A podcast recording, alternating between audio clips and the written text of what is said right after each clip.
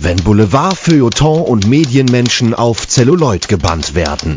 Journalistenfilme.de Der Podcast.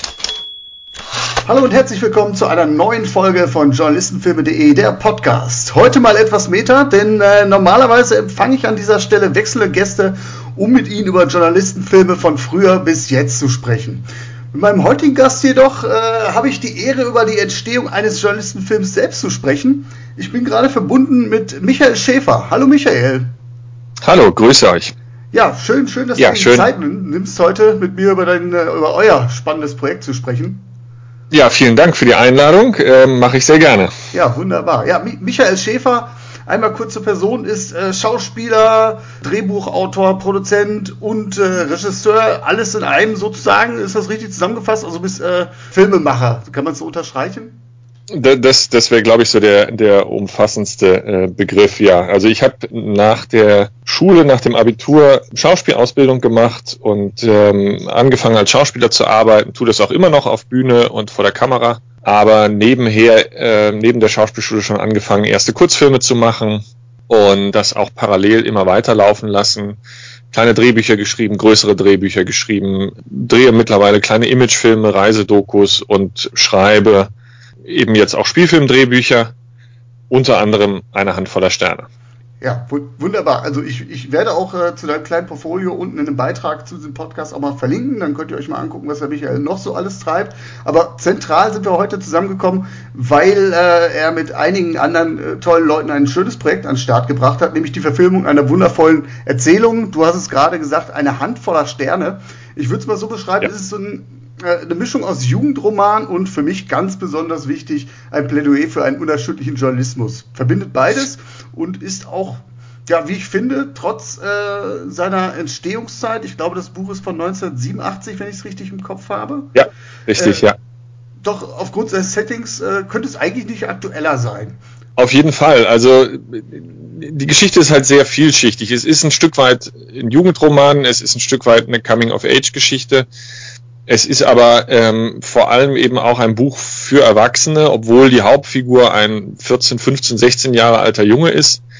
Denn ähm, in, dem, in dem Roman werden unglaublich viele Themen angesprochen, ähm, die auch uns Erwachsene betreffen, es geht ähm, um Meinungsfreiheit, es geht um Pressefreiheit, es geht um das Leben innerhalb eines repressiven Regimes, nämlich das in Syrien. Es geht ähm, um das Zusammenleben verschiedener Kulturen, verschiedener Religionen innerhalb eines, eines Viertels oder einer Stadt.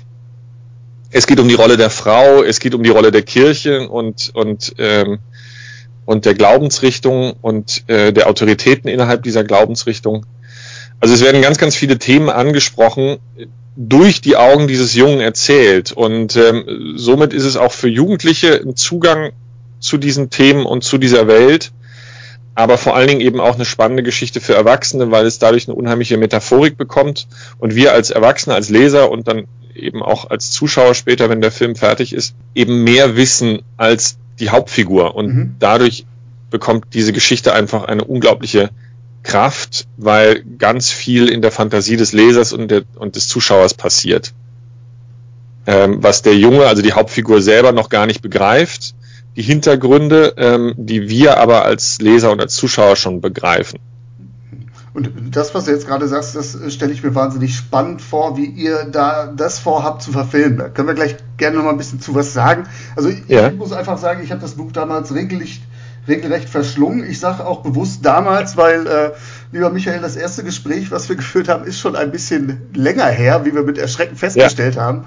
Ähm, auch ja. dazu gleich gerne noch ein bisschen was. Ähm, ja, du hast diese Vielschichtigkeit in diesem Buch angesprochen und es klingt so auf ersten, so wie du es jetzt gerade erzählt hast, schon ein wenig nach schwerer Kost, aber es ist tatsächlich, und das hat mich an diesem Roman von Rafik äh, Shami sehr beeindruckt, es ist auch ein Buch voller Lyrik. Ähm, es ist ja ein Buch, das in Tagebuchgestalt geschrieben worden ist und auch mit sehr, sehr vielen, ja, mit sehr vielen, vielen Gleichnissen arbeitet. Es gibt ja die Hauptfigur und den Onkel Salim. Und Onkel genau. Salim genau. äh, hat sehr, sehr viele Geschichten, äh, die er dann voranbringt und damit so ein bisschen das Leben erklärt, Gleichnisse, um einfach äh, das, das aktuelle Leben auf der Straße quasi dem jungen, ähm, dem jungen Sami ja, habhaft werden zu lassen. Und das gerade ja. stelle ich mir sehr, sehr spannend vor, wie, wie ihr das verfilmen wollt. Das, das ist sehr spannend und das ähm, war vor allen Dingen in der Drehbuchentwicklung auch keine leichte Aufgabe. Rafik Shami ähm, ist ja ein sehr äh, farbenprächtiger Schriftsteller, der ähm, auch gerade in diesem Buch, was ja in Tagebuchform geschrieben ist, also aus der Sicht dieses Jungen erzählt, äh, ist es keine Geschichte, die so eine, so eine ganz stringente Dramaturgie und ganz stringente äh, Story uns erzählt, sondern. Das sind, ja, sind ja teilweise auch nur Absätze oder Tagebucheinträge, die drei, vier Sätze umfassen. Ne? Genau, also genau. Also so ein Stream of Consciousness manchmal.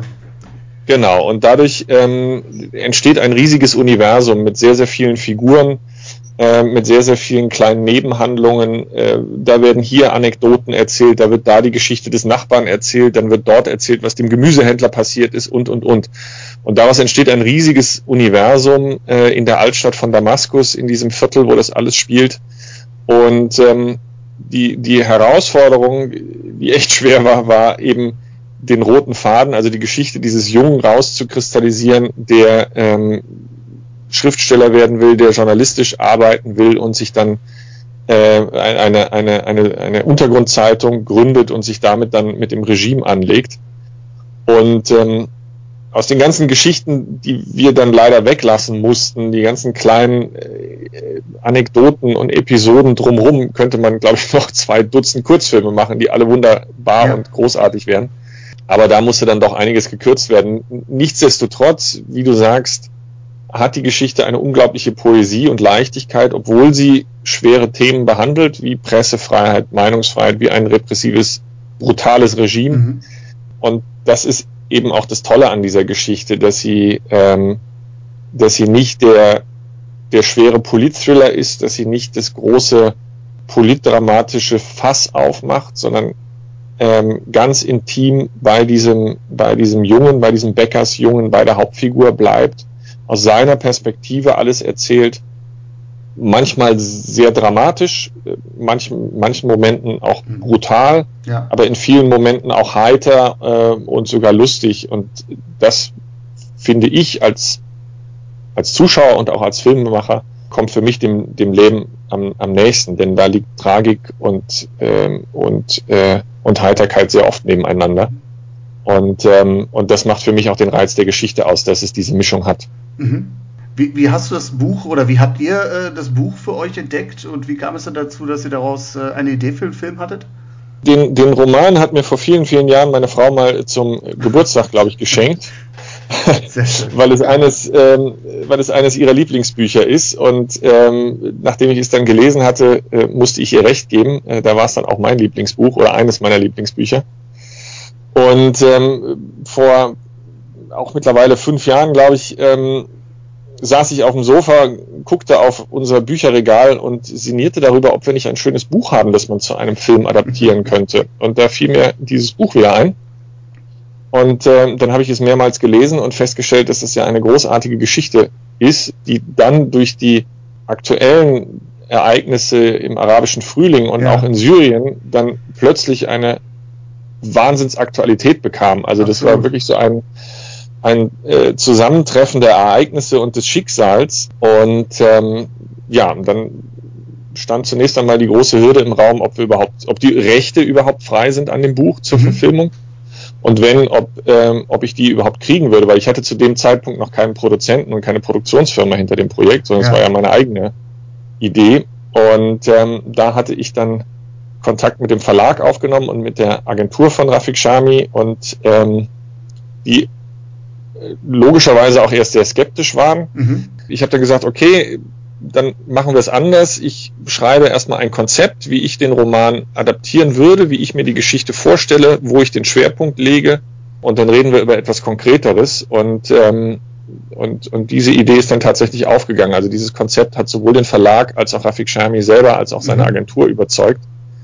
Und so konnte ich dann äh, das Buch optionieren, bin dann auf Produzentensuche gegangen und habe äh, mit der Gillismann Filmproduktion hier in Köln und Marco Gillis als als Produzent ähm, dann eben denjenigen gefunden, der mir da auch von Produktionsseite aus das Vertrauen schenkt und sagte, es ist ein schwieriges Projekt in der Umsetzung, weil Dreh im Ausland und ähm, schwierige Finanzierungssituation, zu der wir sicherlich auch gleich noch ein paar Worte verlieren werden. Und äh, aber er sagte, diese Geschichte ist so toll und so aktuell und so universell auch, ähm, dass wir die unbedingt machen müssen. Mhm. Das heißt, du hast äh, mit deinem Drehbuch quasi äh, oder mit deinem ersten Entwurf ähm, ja das Vertrauen dir erworben.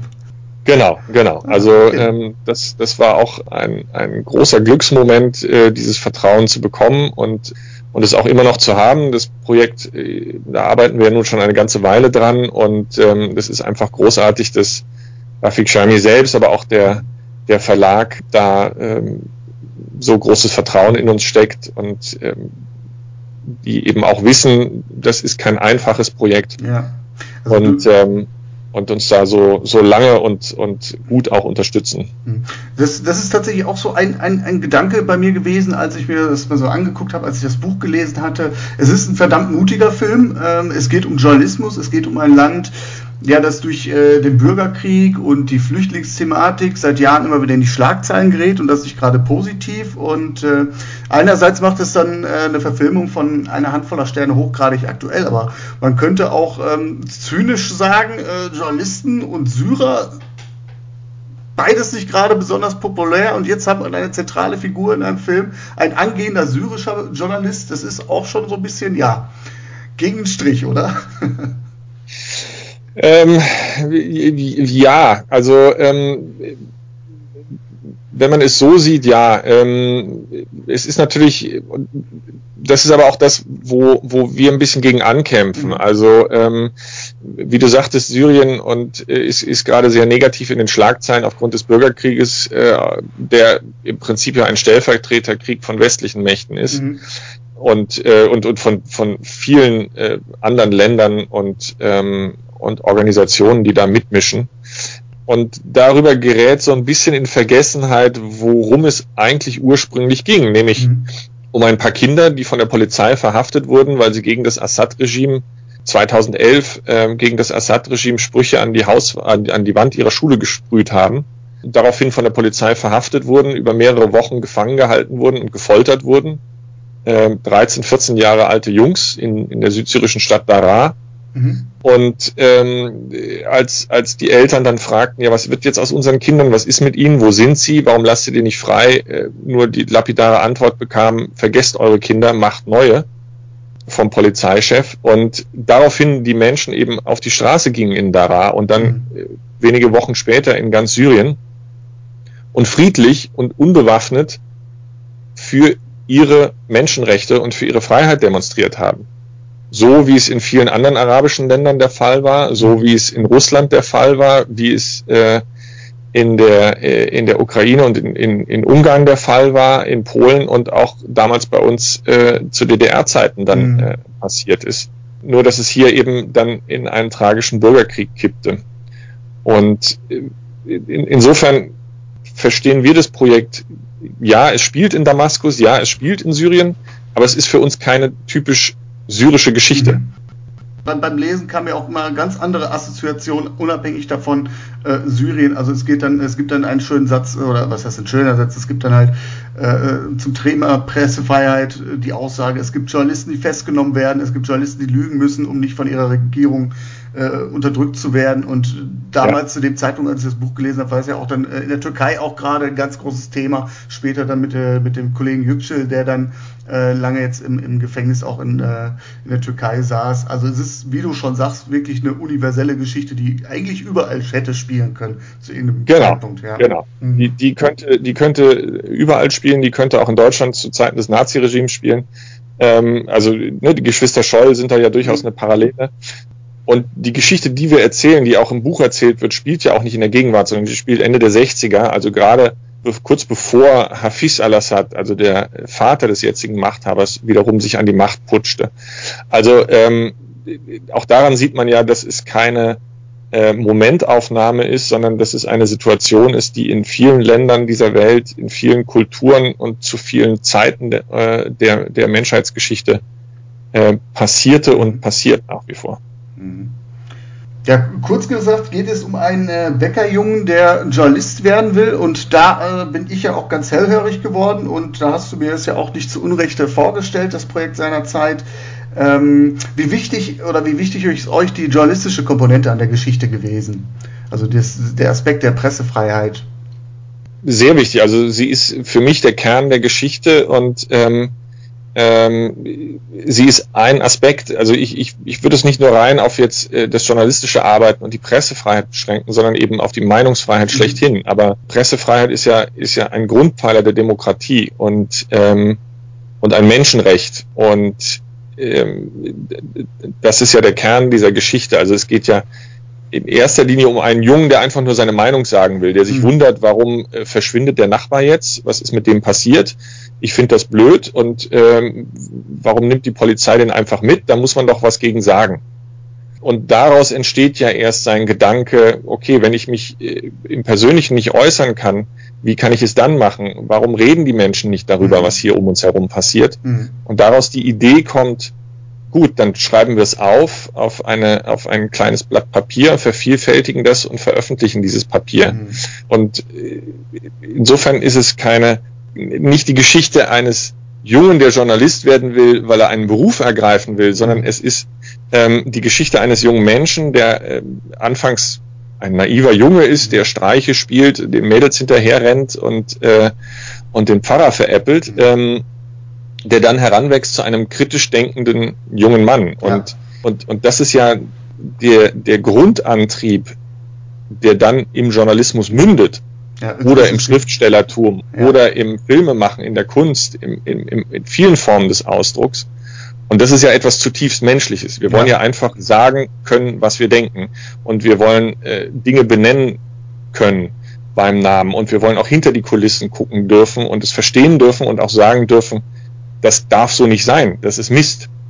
Und das ist ein Grundantrieb des Menschen. Und darin, äh, das ist für mich so der, der emotionale und auch der, ähm, der dramaturgische ähm, Grundpfeiler dieser Geschichte. Ja, es ist, ist, wie du schön sagtest, es geht auch um Mündigkeit. Also äh, Sammy, der wird ja auch erstmal äh, durch einzelne Episoden in seinem Leben, ich glaube, er muss dann, äh, warum, warum muss er bei seinem Vater in der Bäckerei arbeiten, wenn er doch seine eigenen genau. Gedanken und äh, eigentlich Wünsche hat und äh, alle sagen ihm, es geht eigentlich nicht und er hinterfragt und hinterfragt und dann gibt es halt relativ früh in diesem Buch halt auch dieses Erweckungserlebnis oder äh, ich glaube der äh, Onkel Salim kennt den Habib, glaube ich, äh, hieß der, hieß der Journalist, der immer im Café sitzt, äh, Kaffee trinkt und raucht und ähm, genau dieser ehemalige Journalist genau. ähm, mhm. Habib, der mittlerweile auch eher dem Alkohol verfallen ist und, und gar nicht mehr journalistisch arbeitet, weil er selber eben auch äh, mit dem Regime in Konflikt kam. Und, ähm, und Sami lernt ihn kennen durchs Brot austragen. Sein Vater zwingt ihn in die Bäckerei,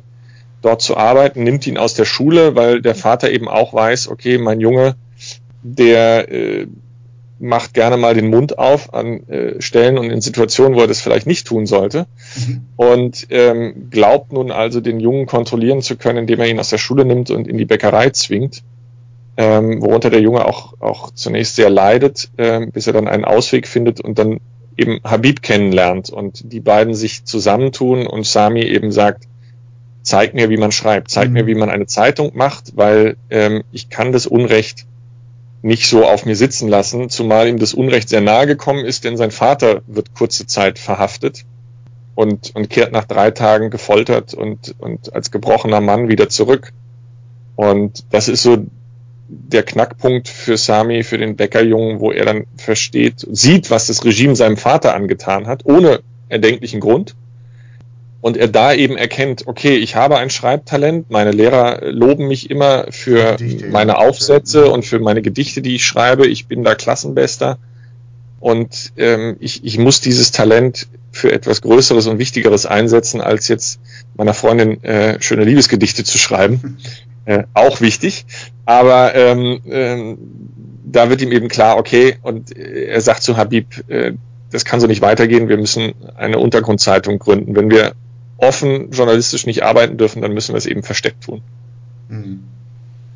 Und das ist ähm, ein, ein, eine ganz, ganz große Tat, finde ich, zu der auch unglaublich viel Mut gehört. Und ich frage mich auch immer wieder, ob ich diesen Mut hätte ja. und ähm, war auch vor einiger Zeit in einer, in, in einer Schule, die das Buch, äh, den Roman gerade im Schulunterricht durchnehmen.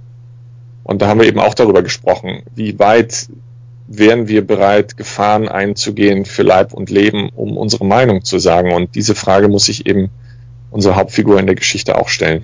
Ich, ich freue mich da auf jeden Fall, das äh, auf, äh, auf, der, auf der Leinwand zu sehen, weil es wirklich eine schöne Entwicklung von, den, äh, von äh, der Hauptfigur ist. Ja, ich bin echt gespannt, was ihr daraus macht. Gehen wir doch einfach mal äh, dahin, äh, wo ihr jetzt eigentlich steht. Unser erstes Gespräch ist tatsächlich jetzt schon ein bisschen länger her. Äh, ja. Genau, das erste Gespräch hat ja äh, äh, gut vor zwei Jahren stattgefunden, als äh, da wart ihr noch in der Konzeptphase. Was ist seitdem passiert und äh, wie lange hat es so lange gedauert, bis ihr jetzt wirklich an den Start gegangen seid mit der Finanzierung? Welche Hürden musstet ihr nehmen? Ähm, wir mussten einige Hürden nehmen und wir müssen auch noch einige Hürden nehmen. Also ja. wie ich eingangs sagte, ist ähm, das halt ein, ein äh, Projekt, das sehr schwierig zu finanzieren ist, weil äh, die hiesigen Finanzierungsstrukturen, was Filmförderung und so äh, angeht, natürlich darauf ausgerichtet sind, ähm, die Filmproduktion innerhalb Deutschlands zu fördern. Jetzt sind wir zwar eine, eine Kölner Produktionsfirma, die Head of Departments äh, kommen aus Deutschland, also sprich Produktion, Regie, Drehbuch, Kamera, ähm, äh, äh, äh, Schnitt, Sounddesign und so weiter.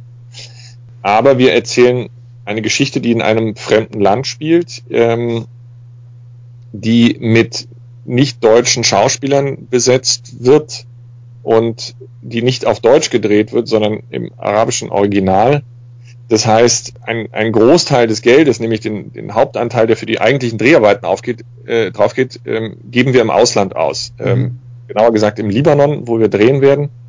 Und das macht es eben sehr schwierig, ähm, das Projekt hier alleine aus Deutschland raus finanziert zu kriegen.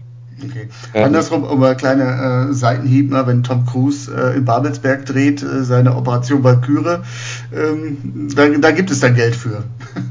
Genau, weil, weil er das Geld eben auch in Deutschland ausgibt ja. und das ist eben an Bedingungen geknüpft. Also er muss dann, wenn er in Babelsberg dreht, dann muss er das Geld äh, von der von der äh, Medienboard, also von der Berlin-Brandenburgischen Filmförderung, dann eben auch in Deutschland, sprich in Brandenburg und Berlin ausgeben. Das geht dann für Studiomieten drauf. Er muss aber auch äh, deutsche Schauspieler engagieren, um da äh, Honorare zu zahlen. Mhm deutsche Hotels bezahlen, äh, gegebenenfalls auch deutsche Fluglinien und, und Mietwagen benutzen, um eben äh, diesen sogenannten Fördereffekt zu erfüllen. Das heißt, das Geld, was er von der hiesigen Förderung bekommt, hier auch auszugeben. Mhm. Und das können wir eben nur zum Teil und deshalb brauchen wir einen relativ großen Anteil des Budgets an Geldern, die nicht diesem Fördereffekt unterliegen. Ja. Ähm, normalerweise hat man durchaus bei einer, einer Kinofilmproduktion, ähm, gerade auch in der Größenordnung, die wir sie machen, also eher kleiner, hat man durchaus Förderquoten von 80, äh, 80 Prozent, 70, 80 Prozent Gelder des Budgets, die aus der Filmförderung kommen. Mhm. Das ist bei uns so nicht möglich. Also genaue Zahlen weiß ich jetzt noch nicht, aber wir werden sicherlich unter 50 Prozent bleiben müssen. Ja. So, das heißt, die, die, der Großteil des Geldes muss äh, freies Geld sein, das wir ausgeben können, wo es notwendig ist. Und da kommen eigentlich nur ähm, drei Geldquellen in Frage, nämlich einmal eine Senderbeteiligung, also einen, einen deutschen Fernsehsender als Co-Produzent mit ins Boot zu holen. Da sind wir gerade in Verhandlungen mit dem WDR hier in Köln. Mhm da wird äh, eine Entscheidung im, im, Ende Juni, Anfang Juli fallen. Ähm, die zweite äh, Möglichkeit, diese Gelder zu bekommen, ist ein Vorverkauf, ein Lizenzvorverkauf an, ähm, an einen Vertrieb und an einen äh, Verleih, mhm. Der den Film später in die Kinos bringt. Und die dritte äh, Finanzierungsquelle, und da sind wir eben gerade jetzt sehr intensiv dran, ist Private Equity, also sprich Privatinvestoren, sei es klassische Großinvestoren, die mit größeren Summen einsteigen und dann entsprechend ähm, an den Gewinnen des, des Films beteiligt werden. Sei es auf der anderen Seite eben Mikroinvestoren, sprich Crowdfunding. Mhm. Und ähm, das ist eben das, wo wir jetzt gerade dran sind, ähm, dass wir einen Teil des Budgets eben äh, über eine Crowdfunding-Kampagne generieren wollen, um da eben äh, Gelder zu akquirieren, die uns die Freiheit geben, den Film dann auch äh, dort zu drehen und mit den Schauspielern zu drehen und mit den Teammitgliedern zu drehen, die es auch braucht, um diese Geschichte authentisch und überzeugend zu erzählen. Mhm. Denn man könnte das natürlich auch hier in Deutschland drehen, äh, im Studio, aber ähm, A wäre das natürlich auch extrem teuer und aufwendig, B aber geht da Magie flöten geht da natürlich Energie flöten und geht, äh, geht auch Atmosphäre und, flöten. Und, und Magie, Magie meinte, nicht Energie. Magie, Magie ja, mhm. genau. Und äh, wenn man wirklich an den, an den Drehorten ist, die wir jetzt gefunden haben, die der Altstadt von Damaskus sehr ähnlich sind, dann, dann ist es einfach genial, weil äh, es, wie das aussieht, wie es riecht, wie die Energie in diesen schmalen Gassen ist, das Licht, die Schatten, die Winkel und so. Also es wäre extremst aufwendig, so etwas mhm. äh, so naturgetreu im Studio nachzubauen. Ja. Also wer euch oder eure, eure Kanäle in den Social Media verfolgt, eure Anlaufstellen, der konnte auch sehen, dass ihr da auch rege unterwegs wart in den letzten Wochen und Monaten, unter anderem in Libanon, ist das richtig? Genau, wir waren, wir waren, ähm, also wir hatten das, das, das Glück, ähm, dass sowohl die Drehbuchentwicklung als auch die Produktionsvorbereitung ähm, von der Filmstiftung NRW hier gefördert wurden. Ähm, zudem haben wir eine Förderung von der Friedrich-Ebert-Stiftung bekommen was uns in die Lage versetzt hat, eben äh, den Nahen Osten zu bereisen, jetzt schon dreimal, um auf Drehortsuche zu gehen. Wir waren ähm, in, im Libanon und in Jordanien, sind dann schlussendlich im Libanon fündig geworden. A, was die Drehorte angeht, B, was eine großartige Co-Produzentin angeht, Sabine Sidawi, die in Beirut äh, ihre Produktionsfirma hat und auch international sehr erfahren ist. Und ähm, ja, wir dann eben auf äh, Drehortsuche waren und ähm, im Libanon in, in Saida, eine alte Hafen, kleine Hafenstadt südlich von Beirut und in Elmina, eine ebenso alte kleine äh, Hafenstadt äh, im Norden des Landes äh, vor den Toren von Tripoli gelegen, da eben Altstadtgassen gefunden haben, äh, also sowas kann man sich nicht ausdenken. Ja, das, klar, ist einfach, äh, das ist einfach so genial. Es ist auf keiner Karte verzeichnet. Äh, wir verlaufen uns da auch immer noch regelmäßig äh, in diesem Wirrwarr dieser wirklich schmalsten Altstadtgassen. Ähm, und ähm, das ist wirklich ein, eine ganz, ganz tolle Atmosphäre da und man weiß gar nicht, wo man die Kamera als erstes äh, hinstellen soll, was man als erstes drehen soll, weil eine Ecke genialer ist als die nächste. Und, ähm, und wo wir eben sagen, okay, das kommt der Altstadt von Damaskus am nächsten. Ein Einheimischer wird sicherlich erkennen, dass es nicht Damaskus ist, die Altstadt. Aber ähm, wir haben ja nun leider tragischerweise gute Gründe, dort nicht ja. zu drehen. Mhm. Und, ähm, und haben hier aber im, im Libanon eben Orte gefunden, wo wir sagen, es ist architektonisch sehr ähnlich und vor allem, und das ist mir am wichtigsten, es, es erzählt die richtige Atmosphäre und, und die richtige Energie und das, und, und, und das ist für mich sehr wichtig, denn ich möchte einen sehr authentischen Film machen, der auch für die arabische Welt und mhm. für die Syrer und die Libanesen glaubwürdig ist. Das heißt, ich habe euch richtig verstanden, ihr dreht auch auf Arabisch? Ja, also wir haben, wir haben lange überlegt, in welcher Sprache wir drehen. Ähm, und ähm, sind schnell davon weggekommen, auf Deutsch zu drehen. Der Roman ursprünglich ist ja auf Deutsch geschrieben. Rafik Shami hat das Buch ja in mhm. Deutschland geschrieben, auf Deutsch, weil wir gesagt haben, diese Geschichte ist so universell, dass es äh, schade wäre, sie nur für den deutschen Markt zu produzieren. Mhm. Wir peilen also ein internationales Publikum an. Dann gibt es nur die Frage, dreht man in Englisch oder eben in der Sprache, in der die Geschichte spielt. Ja. Und ähm, da wir, wie gesagt, ein, ein hohes Maß an Authentizität wollen, einerseits und auf der anderen Seite wir mit, mit jungen Darstellern in den Hauptrollen spielen, 14, 15 Jahre alt, mhm. Ähm, die also auch keinerlei äh, schauspielerische Erfahrung haben werden, wird es für die schwer genug sein, so einen Dreh zu bewältigen ja. und, ähm, und schauspielerisch tätig zu sein. Und dann wäre es Blödsinn, den noch eine Hürde mehr aufzuerlegen und sie in einer Sprache sprechen zu lassen und spielen zu lassen, die nicht die ihre ist. Mhm, ja. Ähm, und äh, deshalb sind wir dann schnell auch von der Idee weggekommen und haben gesagt, okay, wir drehen in der Sprache, die für die Schauspielerinnen und Schauspieler die ist, mit der sie die überzeugendste Performance hinbekommen werden. Und das ist natürlich ihre Muttersprache, wenn wir mit libanesischen und syrisch-libanesischen Schauspielerinnen und Schauspielern drehen. Das finde ich ja spannend. Also, dass sie den Roman dann ja, zurückübersetzt ist ja ist der falsche Begriff. Der Roman wurde ja in Deutsch geschrieben, aber dann ins Arabische ja. zurück äh, übersetzt. Du sprichst Arabisch, ne? Irgendwo in der Vita von dir habe ich es gelesen. Ja, also sprechen würde ich nicht sagen, ich lerne es, ich ja. kann ein paar Wochen, ähm, also ich kann äh, was zu essen bestellen und ich kann sagen, ich bin und ich kriege auch vielleicht noch hin, den Taxifahrer dazu zu bringen, mich zum Hotel zu bringen. Aber Setsprache wird Englisch sein ja. ähm, und dann habe ich eben einen, einen ähm, auch sehr erfahrenen Coach und, und Regisseur aus dem Libanon an meiner Seite, der dann eben ähm, auch das Kinder- oder das, das Coaching der Jugenddarsteller äh, macht und äh, dann eben so an meiner Seite den arabischen Part übernimmt.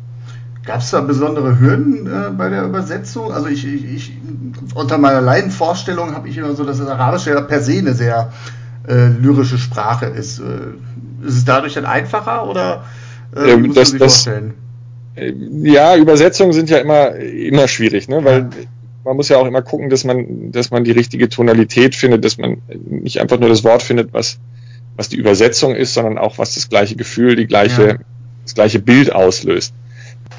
Jetzt gibt es im Arabischen halt extrem viele Dialekte und Arten des Arabischen und ähm, wir jetzt also äh, das Ganze dann also ins syrische Arabisch äh, übersetzen müssen und ähm, da aber eben im Libanon zwei ähm, äh, erfahrene Schauspieler und ähm, und Übersetzer haben, die sowohl der, der Sprache mächtig sind, also die Übersetzungsleistung hinbekommen, auf der anderen Seite aber eben auch das dramaturgische und das künstlerische Verständnis haben, mhm. die Übersetzung auch der Bedeutung entsprechend hinzubekommen und der Emotionalität her hinzubekommen. Das ist gerade in Arbeit. Ähm, den ersten Übersetzungsentwurf habe ich schon, aber das wird jetzt gerade nochmal überarbeitet. Mhm. Und ähm, ja, dann müssen wir mal gucken, wo wir da rauskommen. Okay. Oder ob das dann nachher wie beim Stille Post spielen ist und die Geschichte was ganz anderes erzählt, als das, was wir ursprünglich vorhatten. Ja, aber ich sehe, ihr seid da schon, schon gut äh, eingegroovt. Wenn ich mir das jetzt so vorstelle, bevor wir jetzt zum Abschluss äh, einmal auf eure äh, Finanzierungsmöglichkeit bei Startnext zu sprechen kommen. Äh, wenn ihr das Geld morgen auf dem Konto hättet, wenn ihr morgen die Schallmauer durchbrecht, äh, ja. wie würde es weitergehen oder wie, wie, wie, wie schnell würdet ihr quasi drehen können? Also dadurch, dass wir ähm, die Drehorte haben, dass wir ähm, einen Teil der Schauspieler schon haben, mit einigen sind wir noch im Gespräch und auch ähm, einen Großteil des Teams schon schon haben, sind wir recht gut aufgestellt, was so das organisatorische angeht. Mhm. Finanziell stehen wir halt leider immer noch am Anfang, ähm, eben aus den genannten Gründen. Wenn es jetzt alles äh, super laufen würde, dann bestünde die Möglichkeit, noch im Herbst, Anfang Winter diesen Jahres zu drehen. Also so Oktober, November mhm. ist eine gute Zeit im Libanon zu drehen, weil es dann A nicht mehr so heiß ist, dass man einen Hitzschlag bekommt und B ähm, einfach das Licht dann schöner ist, weil es weicher ist und, ähm, und wärmer ist. Das hängt jetzt davon ab, wie jetzt in den nächsten Wochen und Monaten die Entscheidungen fallen, auch auf Seiten des, des WDR zum Beispiel. Mhm. Ansonsten, weil jetzt Herbst also Oktober, November zu drehen, das ist schon recht ambitioniert. Also da müssten wir jetzt echt anklotzen. Und da müssten jetzt wirklich einige Knoten platzen. Ansonsten würden wir es eben um ein weiteres Jahr verschieben, also sprich dann ähm, auf Oktober, November 2019 gehen und äh, da dann drehen. Dann hat man nochmal etwa anderthalb Monate Drehzeit und plus minus ein knappes halbes Jahr oder ein gutes halbes Jahr für die Postproduktion, Schnitt, Farbkorrektur, digitale Effekte, Musik, Ton, Sounddesign etc., so dass der Film dann 2020 ähm, dann fertig wäre. Mhm. Dann kommt es natürlich darauf an, wie unsere Festivalstrategie aussehen würde und die, die äh, Herausbringungsstrategie davon abhängig dann, wann und wo der Film dann Premiere haben wird. Also es ist schon ein, ein sehr großes und ambitioniertes äh, Projekt und ähm, gerne würde ich euch dabei unterstützen, dass ihr den ersten oder den nächsten Knoten äh, tatsächlich zum Platzen bringt. Ähm, Start Next seid ihr jetzt seit dem 3. Mai, wenn ich es richtig im Kopf habe, Tag der Pressefreiheit. mit eurer genau. äh, Start Next Kampagne dabei. Ihr habt jetzt auch, wir haben heute zum Tag der Aufnahme den 8. Ja, bis wir online gehen, werden es so ein paar Tage sein, so rund um Pfingsten. Ähm, ihr habt aktuell jetzt äh, die 10%-Hürde geknackt von 100.000. Ja, vielleicht sagst genau. du einfach mal, wo, wo kann man euch unterstützen? Wie viel braucht also, ihr tatsächlich noch und was kann man als ja. Backpacker auch kriegen? Das ist ja auch nicht ganz uninteressant. Genau, also äh, wie du sagst, Film ist ein, ein sehr langwieriges Projekt, ein sehr teures Projekt, ähm, sehr aufwendig. Und ähm, wie ich sagte, ein, ein Teil des, des Geldes ähm, wollen wir eben über diese Crowdfunding-Kampagne einsammeln aus zweierlei Gründen. A, dass wir eben Geld akquirieren, was wir ausgeben können, mhm. also nicht wo wir es brauchen, ja. nicht zweckgebunden. B, weil wir den Film aber auch nicht einfach nur als Film verstehen, den man sich samstags abends anguckt und einen netten Abend hat, sondern für mich, und da kann ich für alle Beteiligten sprechen, ähm, dieser Film eben auch ein, eine, eine soziale, eine politische, eine gesellschaftspolitische Relevanz hat und ähm, wir eben Menschen dazu aufrufen wollen, sich, sich diesem Aufruf und, und dieser Aussage dieser Geschichte anzuschließen. Da haben wir einige Partner, ähm, einige NGOs, Institutionen, die uns da unterstützen. Reporter ohne Grenzen, der Liberal-Islamische Bund, äh, Dr. Bärbel Kofler, die Bundesbeauftragte für Menschenrechte und humanitäre Hilfe, ist unsere Schirmherrin. Verschiedene Studentenorganisationen, Stiftungen, also eine ganze äh, Reihe von, von Institutionen, die uns da unterstützen und eben auch Menschen, die einfach sagen, wow, das ist ein tolles Projekt und das möchte ich unterstützen, da möchte ich einen Beitrag zu leisten, dass diese Geschichte ins Kino kommt, weil es eben einfach nicht nur ein, ein netter Film ist, sondern eben eine Geschichte ist, die eine Bedeutung hat, die wichtig ist ähm, und die mehr ist als, äh, als ein Kinofilm. Mhm. Und deswegen haben wir eben auch äh, aus diesen zwei Gründen dann die, die Crowdfunding-Kampagne gestartet auf Startnext die, wie du sagst, seit dem 3. Mai läuft. Wir heute äh, die 10%-Hürde deutlich überschritten haben, also einen echt guten Start hingelegt haben.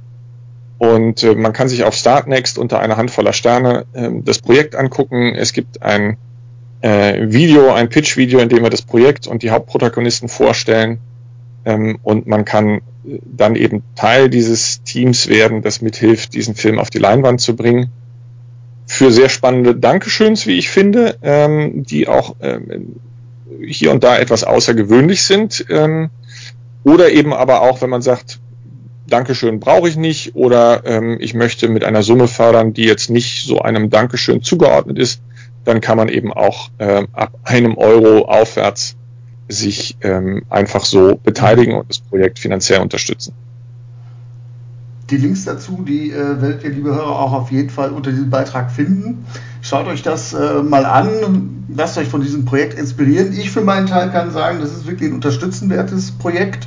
Äh, Finde ich sehr, sehr spannend, ab, ab, äh, abhängig davon, unabhängig davon, dass die Geschichte auch wirklich eine schöne ähm, äh, Note hat stecken da wirklich wichtige Messages hinter, die wirklich unterstützenswert sind. Also äh, wenn euch äh, das Projekt eine Handvoller Sterne zusagt, liebe Hörer, Vielleicht habt ihr tatsächlich den einen oder anderen Euro über oder auch ein bisschen mehr. Es gibt da wirklich sehr, sehr schöne Dank Dankeschöns wie äh, äh, kleine Nennungen im Abspann oder Einladung zum Testscreening.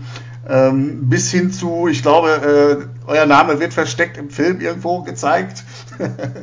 ja, das ist, das ist ja so mein Lieblingsdankeschön. Ähm, äh, was was äh, uns eingefallen ist, in unserer Social Media Managerin auch eingefallen ist, ja. ähm, also einen kleinen Easter Egg Auftritt. Das heißt, der Name wird dann äh, auf einem T-Shirt eines Darstellers oder auf einem Straßenschild oder auf einer Werbung im Hintergrund im Film selber zu sehen sein. Und ähm, das heißt, man hat dann da wirklich einen sehr individuellen, kleinen Auftritt in einem Kinofilm. Ich hatte ja auch schon überlegt, ob ich journalistenfilme.de irgendwo äh, reinschwumme, aber ich, ich sage ganz ehrlich, da, das ist doch ein bisschen über mein Budget. So viel äh, wirft mein Blog noch nicht ab.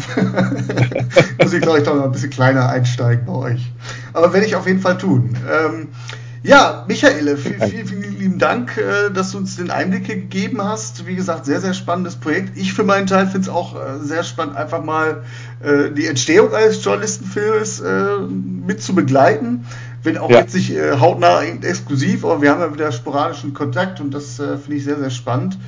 Ja, ähm, an dieser Stelle wirklich noch, äh, noch mal schaut euch wirklich an. Kann man wirklich äh, nichts falsch machen, wenn man sich damit beschäftigt, das Buch liest, ähm, das Projekt einfach mal in Augenschein nimmt, da wird man schon sehen. Äh, es gibt äh, andere Sachen, die es weniger wert sind, sagen wir so, auf solchen Kampagnen, äh, auf solchen Pl Plattformen. Vielen Dank. Michael, ich, ich danke dir auf jeden Fall für dieses Gespräch. Ja, ich danke dir. Und äh, drücke euch die Daumen, dass das in den nächsten Tagen so richtig fluppt und äh, ihr vielleicht tatsächlich schon im Herbst, im Oktober anfangen könnt zu drehen. Würde mich freuen. Das wäre, das wäre wirklich großartig. Und wenn wir dann vielleicht tatsächlich auch dann nochmal äh, Rücksprache halten, wenn es denn losgeht, oder?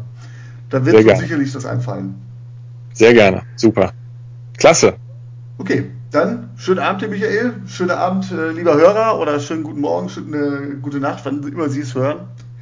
Äh, bis zum nächsten Mal bei Journalistenfilme, der Podcast. Vielen Dank.